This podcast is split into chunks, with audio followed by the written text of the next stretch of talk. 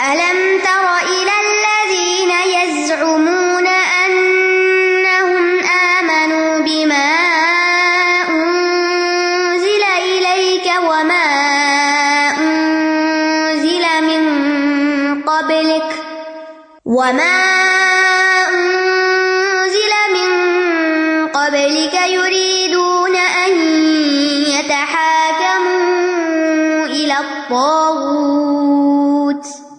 وقد أمروا أن يكفروا به ويريد الشيطان أن يضلهم ضلالا بعيدا. کیا آپ نے ان لوگوں کی طرف نہیں دیکھا جو دعویٰ تو کرتے ہیں کہ وہ ایمان لائے؟ اس پر جو آپ پر اتارا گیا اور جو آپ سے پہلے اتارا گیا، مگر وہ چاہتے یہ ہیں کہ تاغت کی طرف فیصلہ لے جائیں، جبکہ بلا شبہ وہ حکم دیے گئے تھے کہ اس کا انکار کر دیں۔ اور شیطان یہی چاہتا ہے کہ انہیں گمراہ کر دے، دور کا گمراہ کرنا۔ علم ترا، کیا آپ نے نہیں دیکھا؟ یہاں جو سوال کیا جا رہا ہے استفام یہ تعجب دلانے کے لیے۔ آپ نے دیکھا؟ دیکھا آپ نے ان لوگوں کو؟ یعنی کیا آپ ان لوگوں پر حیرت اور تعجب نہیں کرتے؟ اور اس میں طرح سے مراد آپ صلی اللہ علیہ وسلم بھی ہیں؟ اور یہ بھی ممکن ہے کہ یہ خطاب ہر اس شخص کے لیے ہے جو قرآن عزیز کا مخاطب ہے یعنی جو بھی قرآن پڑھ رہا ہے۔ کہ تم نے دیکھا نہیں ان لوگوں کی طرف؟ اور یہاں دیکھنے سے مراد رویت نظری نہیں بسری نہیں، بلکہ رویت قلبی ہے۔ یعنی غور کیا تم نے ان لوگوں کے حالات پر؟ یا دوسرا مانا بھی ہو سکتا ہے کہ کبھی دیکھنے میں آئے ایسے لوگ؟ کون؟ الدینہ وہ لوگ یز امونا جو دعوے کرتے جو زوم ہوتا ہے نا، یہ سچائی سے زیادہ جھوٹ کی طرف مائل ہوتا ہے۔ یعنی ایسی باتیں کرنا یو ڈونٹ مین اٹ یعنی اندر اس کی سچائی نہیں ہوتی۔ جو دعوی کرتے ہیں انہم آمنو، کہ وہ ایمان لا چکے ہیں۔ بما ان ضلع الئی کا جو آپ کی طرف نازل کیا گیا۔ وما ان ضلع من قبل اور جو آپ سے پہلے کے رسولوں پر اتارا گیا۔ لیکن عملی زندگی میں ان کا طریقہ کیا ہے؟ یوریدونا وہ چاہتے کیا ہے کم تاغت کہ اپنے فیصلے تاغت سے کروائیں۔ تاغت کے پاس فیصلے لے جائیں۔ پیچھے کہا کہ نا، جب جھگڑا ہو تو پھر کیا کرو؟ اللہ رسول کی طرف جاؤ۔ تو وہ اللہ رسول کو چھوڑ کر تاغت کی طرف جانا چاہتے ہیں۔ دعوی کرتے ہیں ایمان کا اللہ اور اس کے رسول پر، اور عملی زندگی میں ان کو چھوڑ کر کسی اور کی طرف جاتے ہیں۔ وقد او میرو یک فروبی اور حالانکہ انہیں حکم دیا گیا تھا کہ وہ اس کے ساتھ کفر کریں، انکار کریں۔ تو ایسے کون لوگ تھے جو اس طرح کے کام کرے یہ کس کی طرح بھی ہو سکتی ہے؟ منافقین کی۔ یعنی یہ منافقین کا دعویٰ تھا کہ وہ ایمان کے دعوے کرتے تھے۔ قرآن پر ایمان کا دعویٰ، پچھلی شریعتوں پر ایمان کا دعویٰ لیکن باہمی جھگڑوں میں وہ قرآن کو حکم نہیں بناتے تھے، بلکہ تاحود کو۔ تو جو شخص قرآن و سنت کو چھوڑ کر تاحود کی طرف جائے، اور تاحود کیا ہے؟ ہر وہ چیز جو قرآن و سنت کے مخالف ہو اپوزٹ ہو۔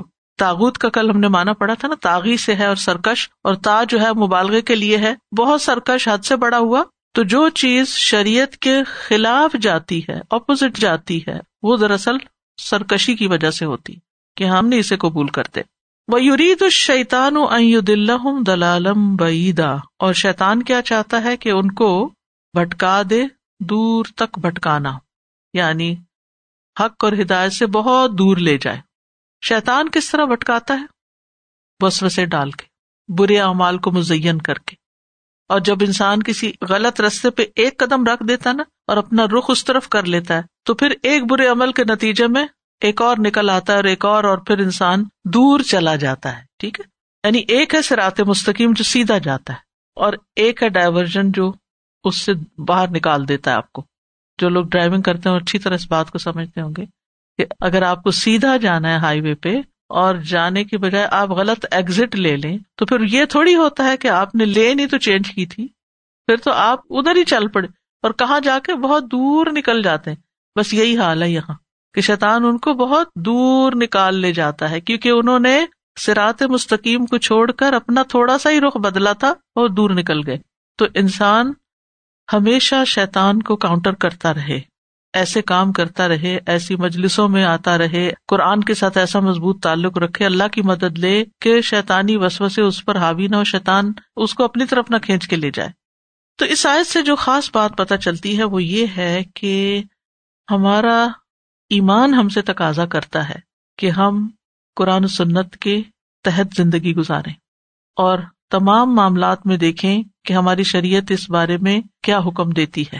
کیونکہ خالی ہولی ایمان کا دعوی کرنا اور عملی زندگی میں قرآن و سنت پر چلنے کی بجائے ان لوگوں کے طریقوں پہ چلنا جو بالکل ہی اس کے اپوزٹ ہیں۔ اب اس کو چھوٹی سی مثال سے سمجھے ہمارا دین ہمیں اسراف سے روکتا ہے، فضول خرچی سے روکتا ہے۔ ان اللہ یہ حب المصرفین اللہ مصرفین سے محبت نہیں کرتا۔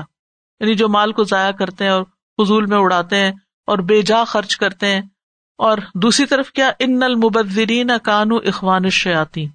ولا تبذر تبذیرہ کے بارے میں آتا ہے۔ یعنی تو فضول خرچی نہ کرو، کیونکہ فضول خرچ لوگ شیطان کے بھائی ہوتے ہیں۔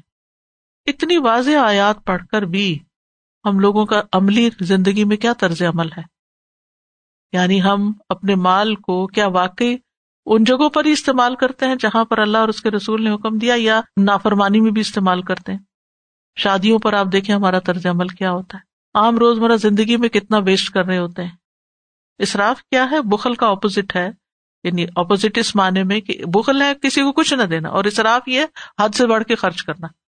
تو ہمارا طریقہ کا ان دونوں ایکسٹریمس کے بیچ میں ہونا چاہیے، اعتدال میں ہونا چاہیے۔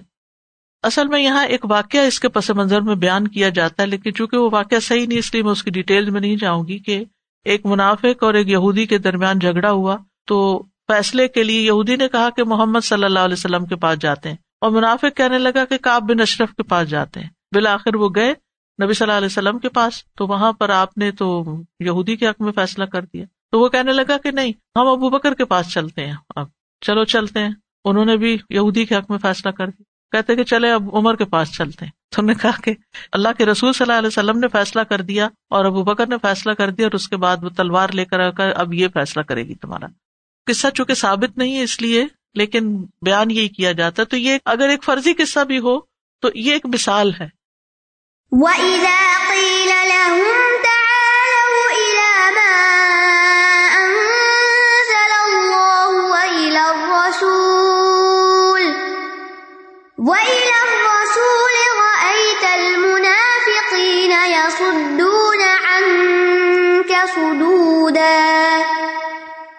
اور جب ان سے کہا جاتا ہے کہ آؤ تم اس کی طرف جو اللہ نے نازل کیا اور آؤ رسول کی طرف، تو آپ منافقوں کو دیکھتے ہیں کہ وہ آپ کی طرف آنے سے رک ہی جاتے، نہیں آتے۔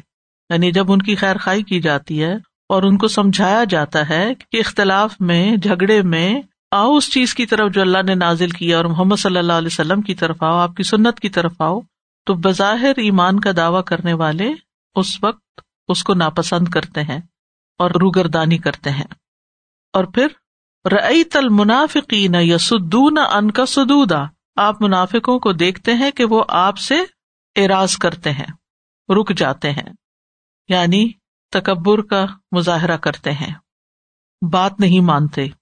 سورت لقمان میں آتا ہے وہ ازاقیل الحم تب ما انزل اللہ کالو بل نت ما وجدنا علیہ آبا آنا جب ان سے کہا جاتا ہے کہ پیروی کرو اس کی جو اللہ نے نازل کیا تو کہتے ہیں، بلکہ ہم اس کی پیروی کریں گے جس پر ہم نے اپنے باپ دادا کو پایا۔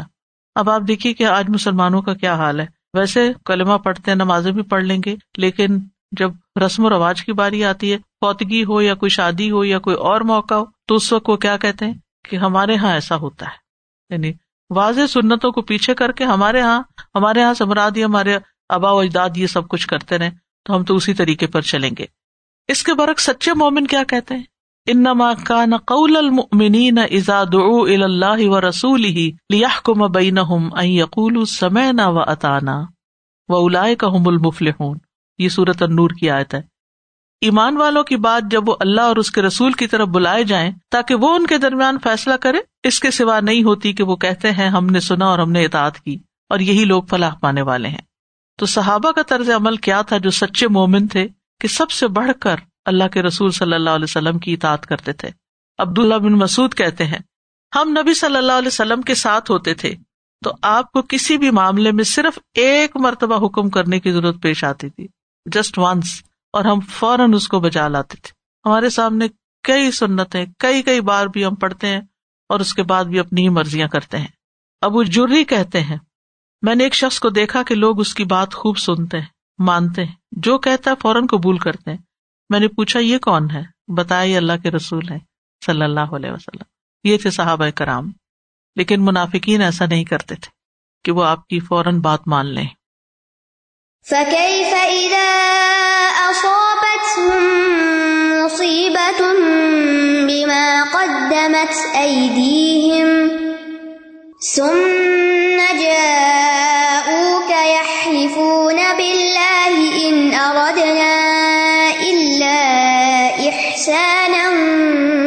وتوفيقا پھر کیا ہوتا ہے کہ جب انہیں ان کے ہاتھوں کی کمائی کی وجہ سے کوئی مصیبت پہنچتی ہے، پھر وہ اللہ کی قسمیں کھاتے ہوئے آپ کے پاس آ جاتے ہیں کہ ہم نے تو صرف احسان اور موافقت کا ارادہ کیا تھا۔ یعنی وہ منافقین جو اللہ کی شریعت کی طرف فیصلہ لے جانے سے بھاگتے ہیں، دوسروں کی طرف جاتے ہیں، تو پھر جب وہاں ان کو کسی پریشانی کا سامنا کرنا پڑتا ہے، تو واپس پلٹ کے آتے ہیں۔ اور قسمیں کھا کے یقین دہانی کراتے ہیں کہ اصل میں ہم ان کے پاس اس لیے جاتے ہیں تاکہ ہم آنگی ہو ہارمنی ہو، کوئی بیڈ فیلنگس نہ ہو ہم سب ایک شہر میں رہتے ہیں، کیونکہ مدینہ میں منافقین بھی تھے، مومن بھی تھے مشرقین بھی تھے، یہود بھی تھے۔ تو ہم سب سے بنا کے رکھنا چاہتے ہیں۔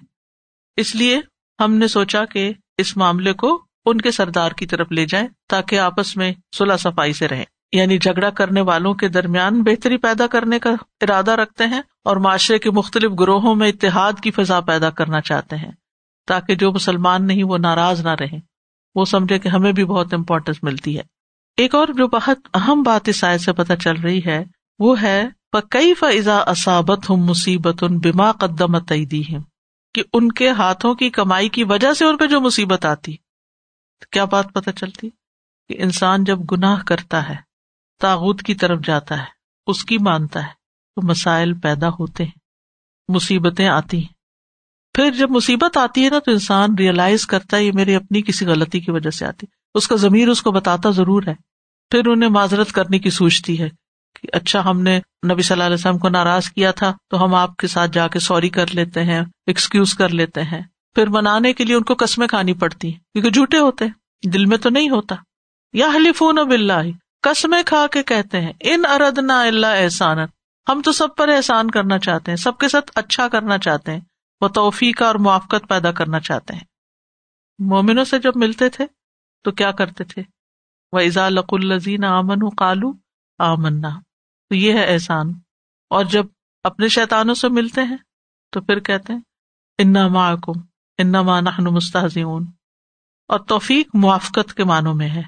یعنی ہم ایک دوسرے کے ساتھ مل جل کے رہنا چاہتے ہیں۔ تو یہی منافقت ہے کہ انسان صرف جوڑ توڑ کرتا رہے یعنی حق کا ساتھ دینے کی بجائے صرف لوگوں کو خوش کرنے کی کوشش کرے تاکہ کوئی ناراض نہ ہو جائے۔ کیونکہ ناراض ہونے سے بدمزگی پیدا ہو جائے۔ بعض اوقات ایسا بھی ہوتا ہے نا کہ دو لوگوں کے بیچ میں جھگڑا ہوتا ہے اور ایک آپ کو کوئی گواہ بنا لیتا ہے اپنا۔ یعنی آپ کو کہا جاتا ہے، آپ بتائیں، آپ کیا کہتے ہیں؟ تو اس وقت آپ کس کی طرف مائل ہو جاتے ہیں جو ذرا اسٹرانگ ہوتا ہے؟ کہ اگر میں نے اس کو ناراض کر دی تو یہ بڑا فتنا اٹھائے گا۔ لہٰذا اس کو چپ کرانے کے لیے میں اس کا ساتھ دے دوں۔ نہیں، کتنی دیر جھگڑا ہوگا، کتنی دیر فساد ہوگا۔ آخر تو حق ہی کی فتح ہوتی۔ اور امن اسی وقت قائم ہو سکتا ہے جب حقدار کو حق ملے، کسی پر ظلم نہ ہو۔ تو وہ اپنے کیے کو جسٹیفائی کرتے ہیں۔ دیکھے نا یہاں، کیا کام غلط۔ اللہ تعالیٰ نے قرآن میں کیا حکم دیا؟ وہ میں یک فربتاحتی وہی او بلّہ پہلے تاغت کا انکار اور پھر اللہ پر ایمان۔ فقط استم سا قبل اس کا ایمان اصل میں مضبوط ہے۔ لیکن یہاں پر کیا ہے کہ اسی تاغت کے پاس جا کر پھر تعویلیں پیش کرنا کہ ہمارا مقصد اچھی صورت اور اچھے تعلقات اور اتحاد پیدا کرنا ہے۔ تو اس کو قبول نہیں کیا گیا۔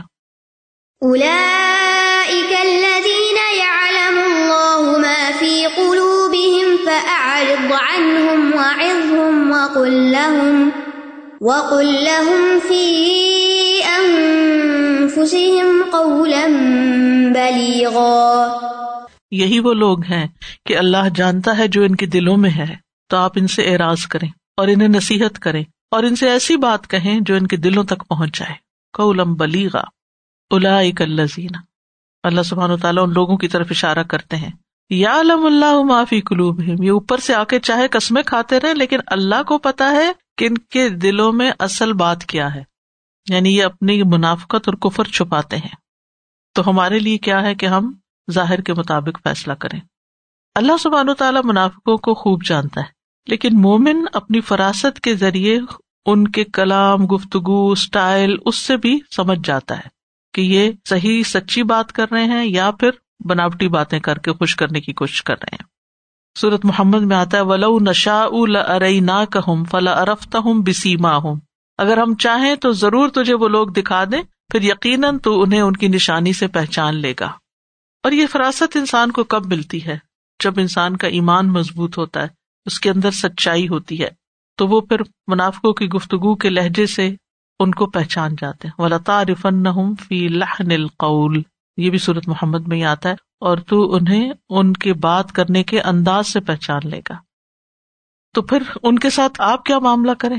جب وہ دھوکا دے، آپ کو آ کے اس طرح کے جھوٹی قسمیں کھا کے آردن ہوں اعراض برتے یعنی آپ ان کے ساتھ ہلکان نہ ہو بہت پریشان نہ ہو کتنا خوبصورت حل بتایا گیا۔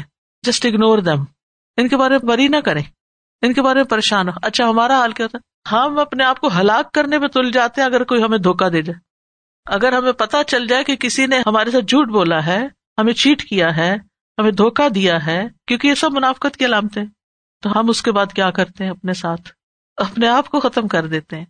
ہمیں سارے کا یہی حال ہے۔ قرآن کیا سولوشن دیتا ہے؟ جو بہترین سولوشن ہے۔ یہ ایسے ہی ہے انہوں نے نہیں بدلنا۔ کیونکہ بدلنا چاہتا ہی نہیں۔ یہ آتے ان کی گٹی میں پڑی ہوئی ہیں۔ کیا کرو؟ اعراض برتو اگنور کرو۔ سبحان اللہ۔ اگنور کرنے کا مطلب یہ کہ زبان سے کہنے کی بھی ضرورت نہیں کہ مجھے سب پتا چل گیا۔ یعنی بعض اوقات ہم تو پھر بتا کے ہی چھوڑتے ہیں نا، اس کے بغیر چین نہیں آتا۔ نہیں، بات ہی نہ کرو۔ اعراض، تجاہل عارفانہ نہیں ہوتا جس طرح کہتے ہیں کہ ایسے کرو کہ جیسے مجھے پتا ہی نہیں ہے۔ کیونکہ اگر اس گند کو کھولے گا نا انسان، وہ اور قسمیں کھائے وہ تو پہلے قسمیں کھا رہے ہیں۔ تو پہلے جھوٹ بول رہے ہیں۔ دو چار اور قسمیں کھا لیں گے۔ مسئلہ تو حل نہیں ہونا، وہ تو وہی رہے گا۔ تو لکیر پیٹنے والی بات ہے۔ اپنے آپ کو ہلکان کرنے والی بات ہے۔ جو پتا ہے اچھا بچوں کے ساتھ بھی بعض اوقات بعض بچے ایسے ہوتے ہیں یا بعض لوگ ایسے ہوتے ہیں کہ ہمیں پتا ہوتا ہے کہ یہ سچی بات نہیں کرتے۔ بات کچھ اور ہے، یہ کچھ اور کر رہے ہیں۔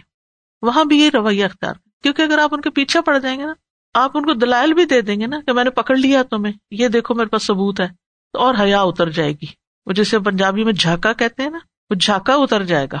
اور اس کے بعد کیا ہوگا کہ وہ اور ڈھیٹ بن کے اور اپنی غلطی میں پکے ہو کے اور زیادہ کام خراب کریں گے۔ فارن ہوم یعنی یہ اس قابل نہیں کہ ان کے معاملے میں اتنی جان کھپائی جائے۔ اور یہاں تک کہ منافقین سے آپ نے کبھی جنگ بھی نہیں کی تھی۔ حضرت عمر اور حضرت خالد بن ولید جیسے کہتے تھے کہ ہمیں اجازت دیں ہم ان کے ساتھ اڑائیں۔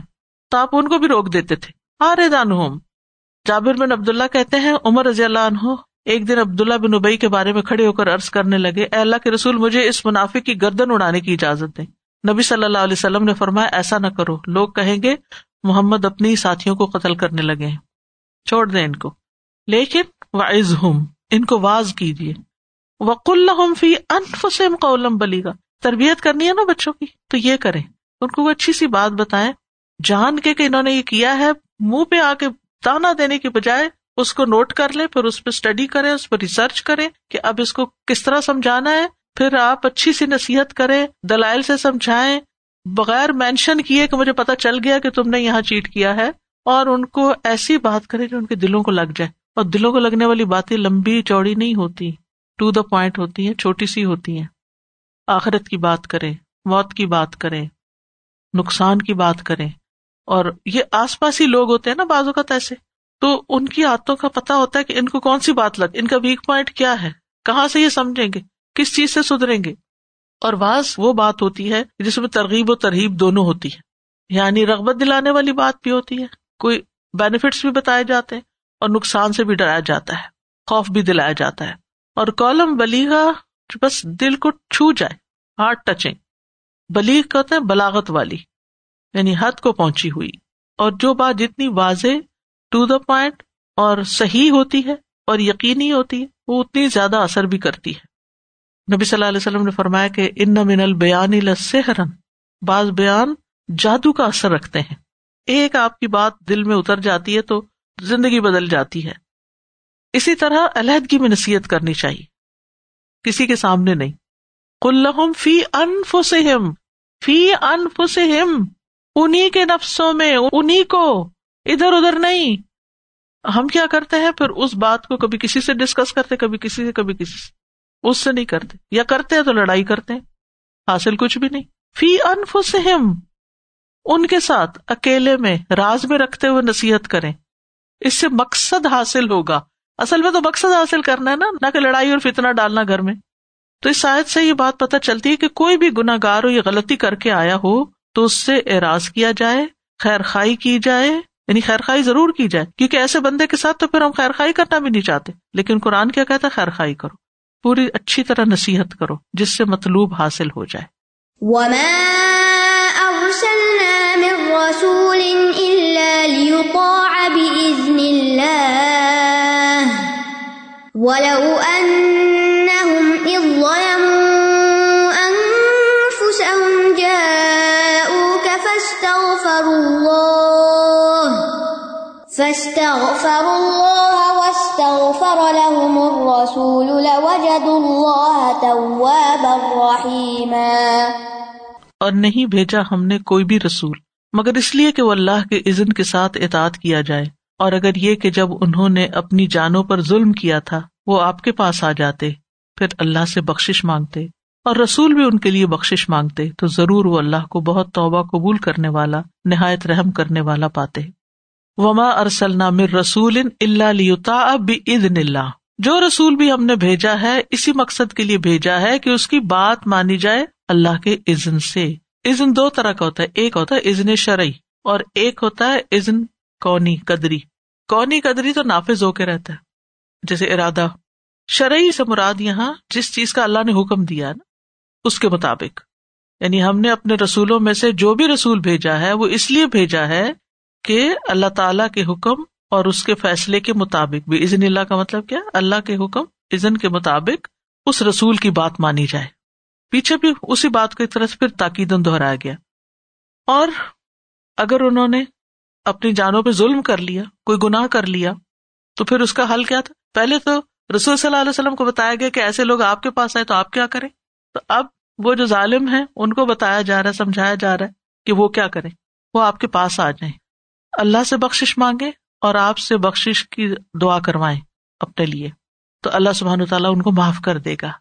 منافقت ہو، فسق ہو، کفر ہو، کچھ بھی ہو، اللہ معاف کرنے والا ہے۔ یعنی اے رسول صلی اللہ علیہ وسلم، جن لوگوں نے بھی گناہ کر کے اپنی جانوں پہ ظلم کیا ہے، وہ آپ کی زندگی میں آپ کے پاس آ جائیں، توبہ کریں اور آپ بھی ان کے لیے استغفار کریں۔ تو اللہ تعالیٰ ان کو معاف کر دے گا۔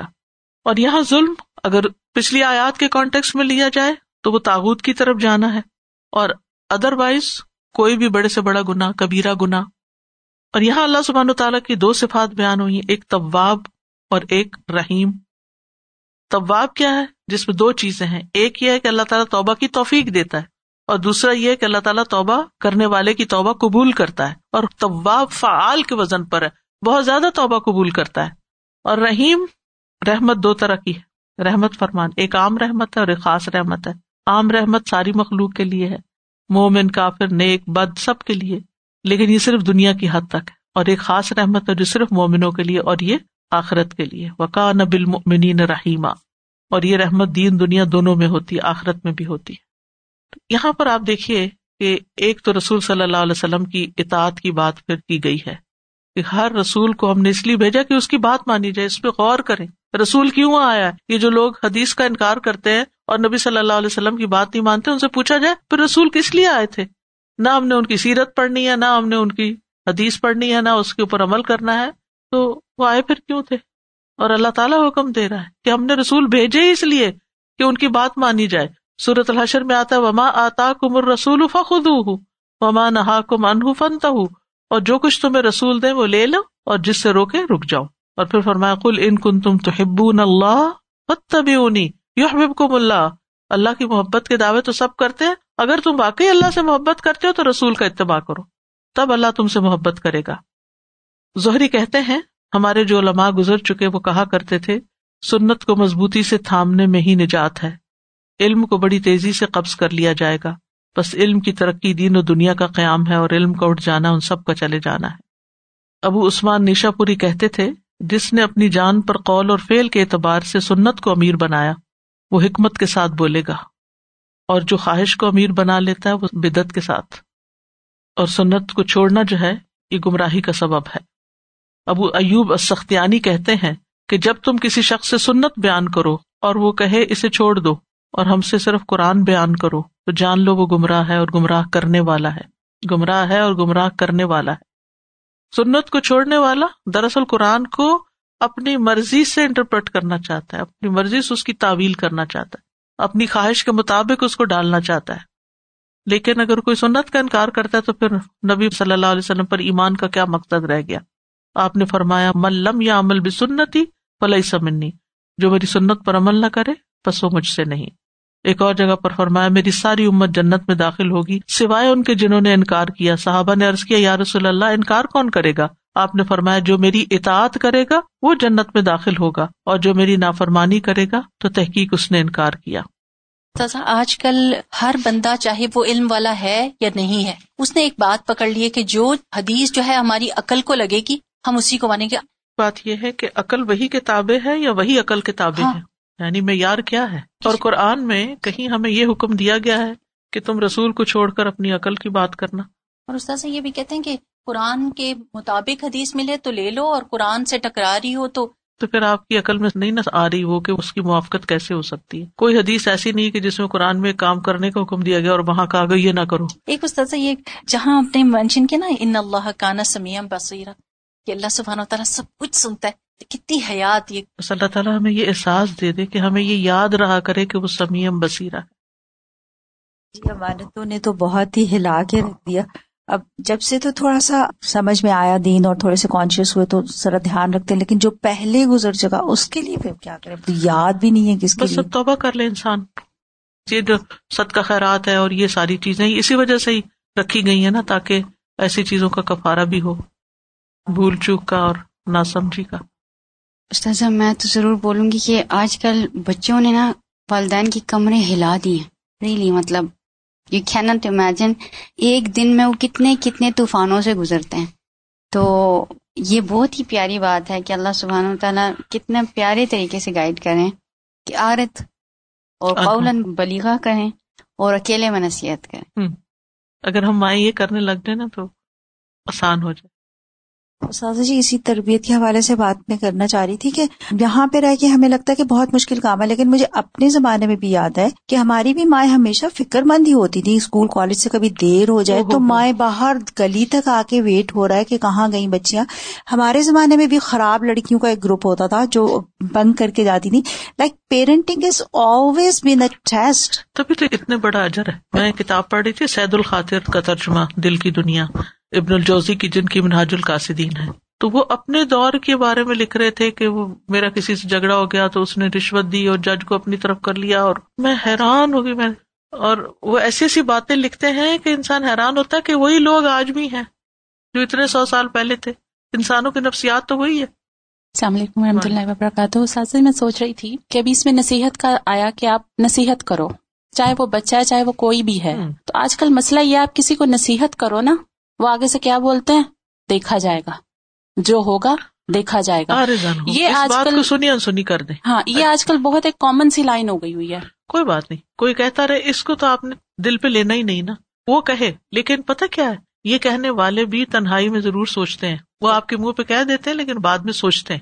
ہم اپنا فرض پورا کریں ان کا اخلاق رویہ ان کے ساتھ۔ یہ ابھی جو انہوں نے بات کی ہے کہ بچے ہمیشہ سے چیلنج ہوتے ہیں یہ بالکل صحیح بات ہے لیکن مطلب دیکھیں جب ہماری مائیں باہر بھیجتی تھی تو پریشان ہوتی تھی۔ گھر میں جب سمٹ کے آ جاتے تھے تو بچے اپنے سینے کے ساتھ ہوتے تھے۔ اب نہیں ہوتے استاذہ۔ اب بہت ڈراؤنی یعنی واش روم جاتے ہیں پریشانی ہے بیڈ روم جاتے ہیں پریشانی ہے کچن میں جاتے ہیں پریشانی ہے۔ مطلب آرد ان ہم کریں لیکن ان کو کس طریقے سے بچائیں ہر لمحے کی چیلنجز سے دیکھیے پھر ہر وقت نہیں نا پیچھے پڑے۔ ایک وقت مقرر کریں ایک طرف لے کے بیٹھے بس اس وقت بات کریں۔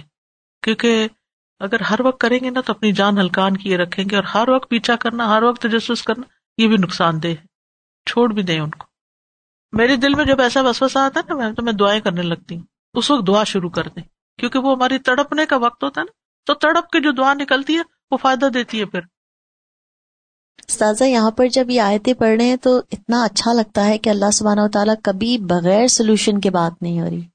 یعنی پرابلم اس کا solution problem solution and fear آ رہا ہے پھر بھی ہوپ دے رہے کہ یہاں پر کہہ رہے ہیں کہ آپ صلی اللہ علیہ وسلم کو سکھا رہے ہیں کہ اگر یہ معاملہ آ جائے ان کے ساتھ تو آپ ایسا کریں.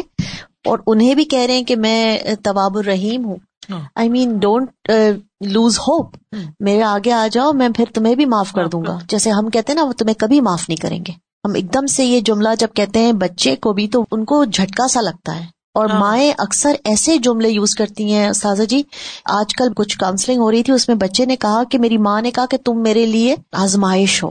اینڈ دیٹ بچہ took it so hard on his heart کہ he was just crying and telling all the time repeatedly کہ یس میں تو آپ لوگوں کے لیے آزمائش ہوں نا۔ And then he went in so deep depression later on اس نے یہ بتایا کہ میں آزمائش ہوں میں آپ کے لیے مصیبت ہوں سمجھا۔ اس نے اس طرح سے لیا اس کو۔